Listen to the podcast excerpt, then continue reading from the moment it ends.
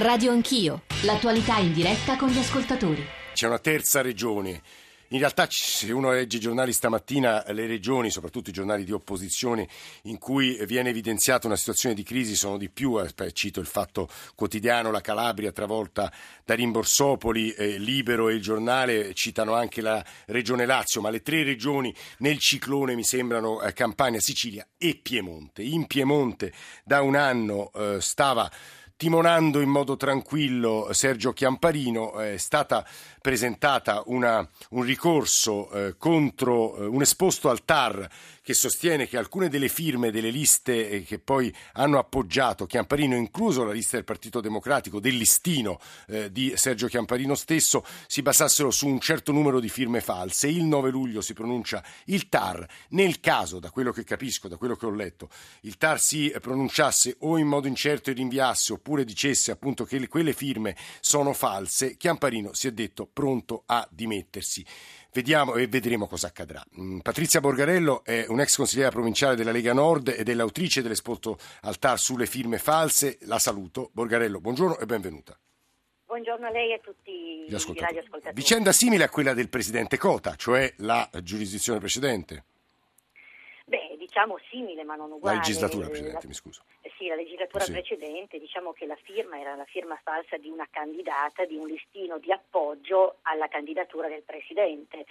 Qui stiamo invece parlando di eh, firme che hanno dato l'ok, per capirci anche per i nostri radioascoltatori, sì. l'ok a quelle liste, e io contesto quel tipo di firma, non il candidato come nel caso precedente della legislatura Cota. Quindi è un po' diverso, cioè ci sono delle firme che insomma mh, io ho messo in dubbio in quanto... Quanti sare- quante sarebbero queste firme?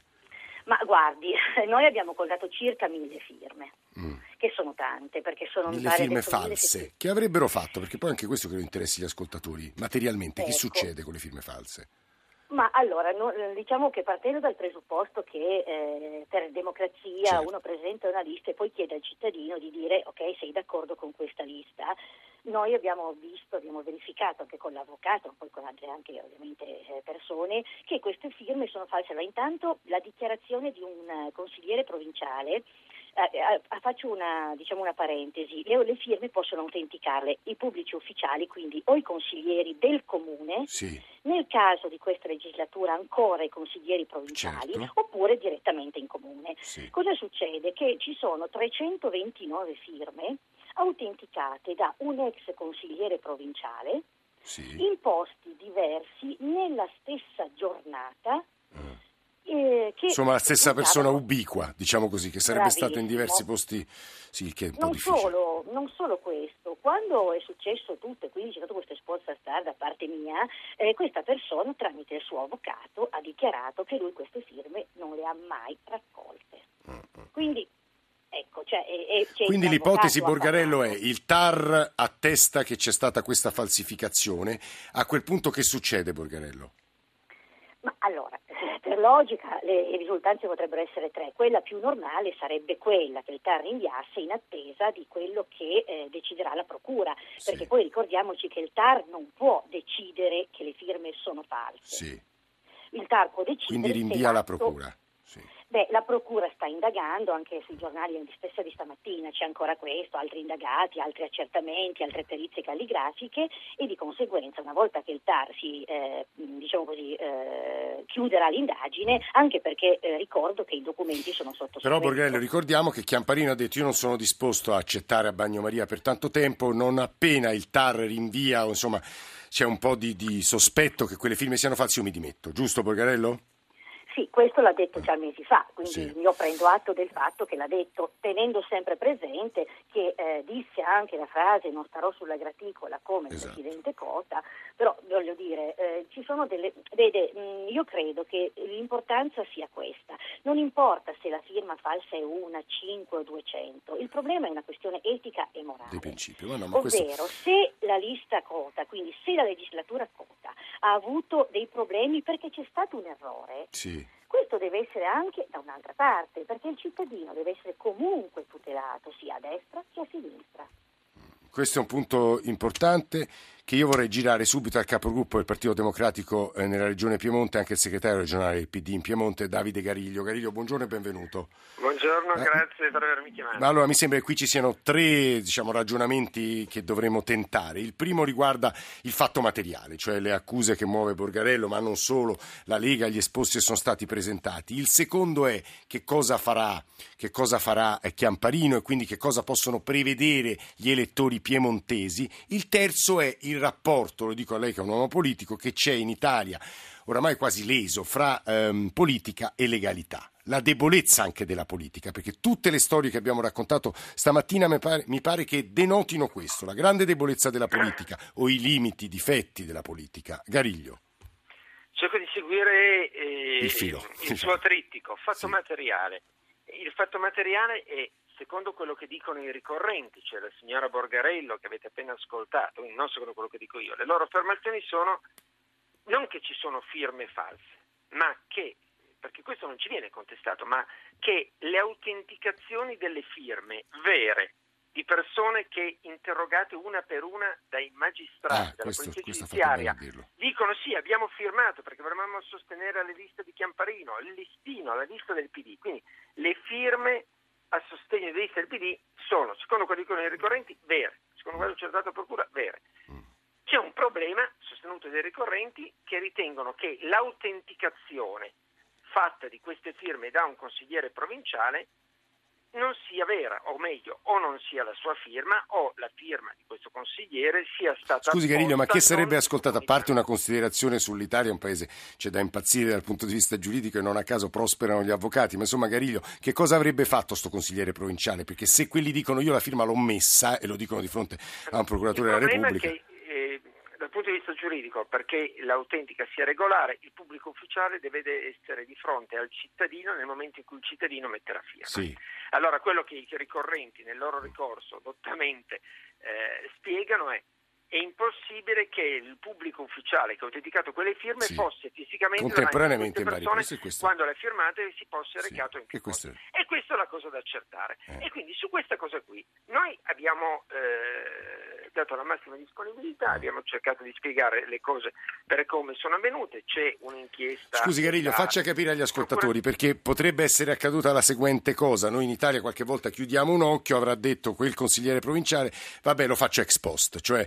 in quel luogo, poi lo faccio dopo, giusto? E quello è eh. quello che sostengono i eh, ricorrenti. Sì. E devo dire, se ci dovessero essere state delle irregolarità, questa credo sia l'unica irregolarità possibile, mm-hmm. perché per il resto la, la gran parte, la stragrande maggioranza delle persone che hanno firmato sono state sentite una per una. Hanno detto di aver firmato. Hanno detto abbiamo firmato e volevamo Prim... firmare per il P D. Per questo è molto chiaro. Primo punto... Voglio spiegare questo. Seconda sì. cosa.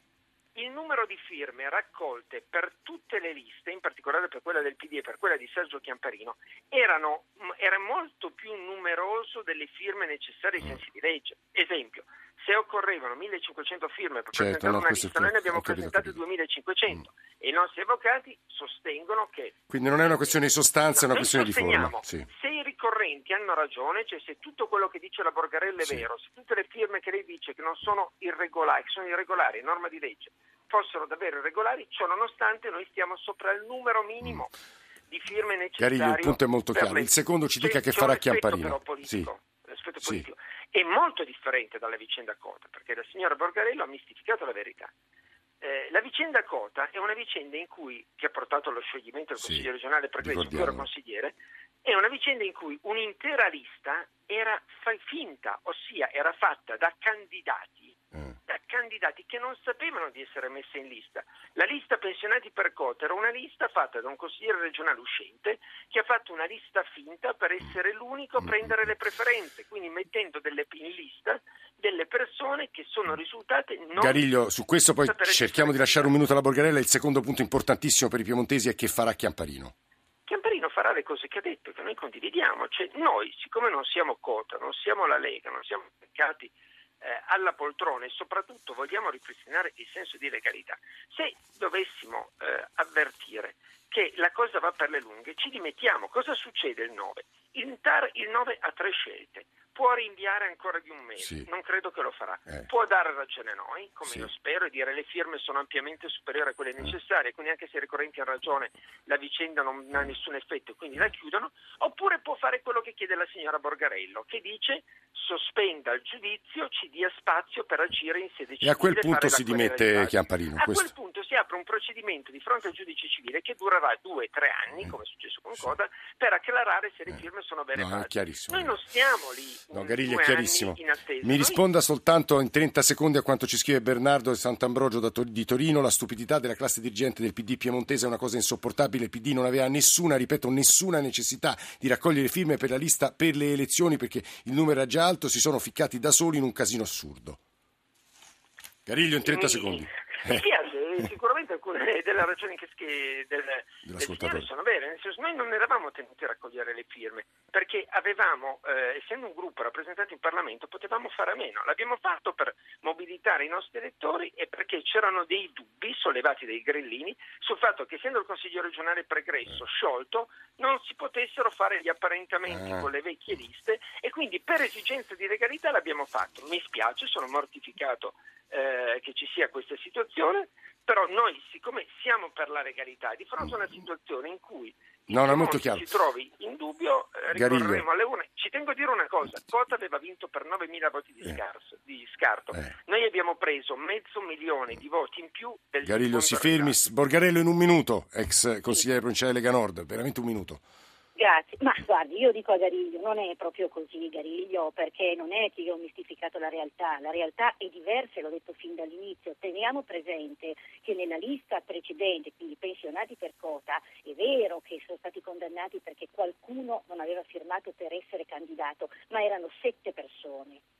I numeri che dici tu non sono proprio gli stessi, perché io solo abbiamo visto circa mille firme, tu hai detto duemilacinquecento, togliamone novecentocinquanta, non, non, arriva, non raggiungete questo. Ma chiudo dicendo, non è un problema, Davide, di cinquanta o di cento firme, l'ho detto prima, è un problema etico e morale. Se il consigliere un problema provinciale di principio, è... le dice. Mm. Ecco, di no, principio. No, questo... se, ecco, se il consigliere provinciale non era presente, chi è che ha firmato? No, è interessantissimo, credo, insomma, lo dico io molto timidamente, il dibattito di questa mattina su Campania, Sicilia e Piemonte, perché chiama in causa che cos'è uno Stato di diritto. Quando il diritto, qualche volta summus ius summa iniura, si diceva insomma, ai tempi dei latini, ma insomma, quando il diritto poi porta delle conseguenze enormi, ma il diritto va rispettato. C'è un ascoltatore poco fa ha scritto, certo che dopo una trasmissione così il Paese a me sembra una fagiolaia, io non so nemmeno bene cosa sia una fagiolaia, ma nel frattempo ringrazio Davide Gariglio e Patrizia Borgarello.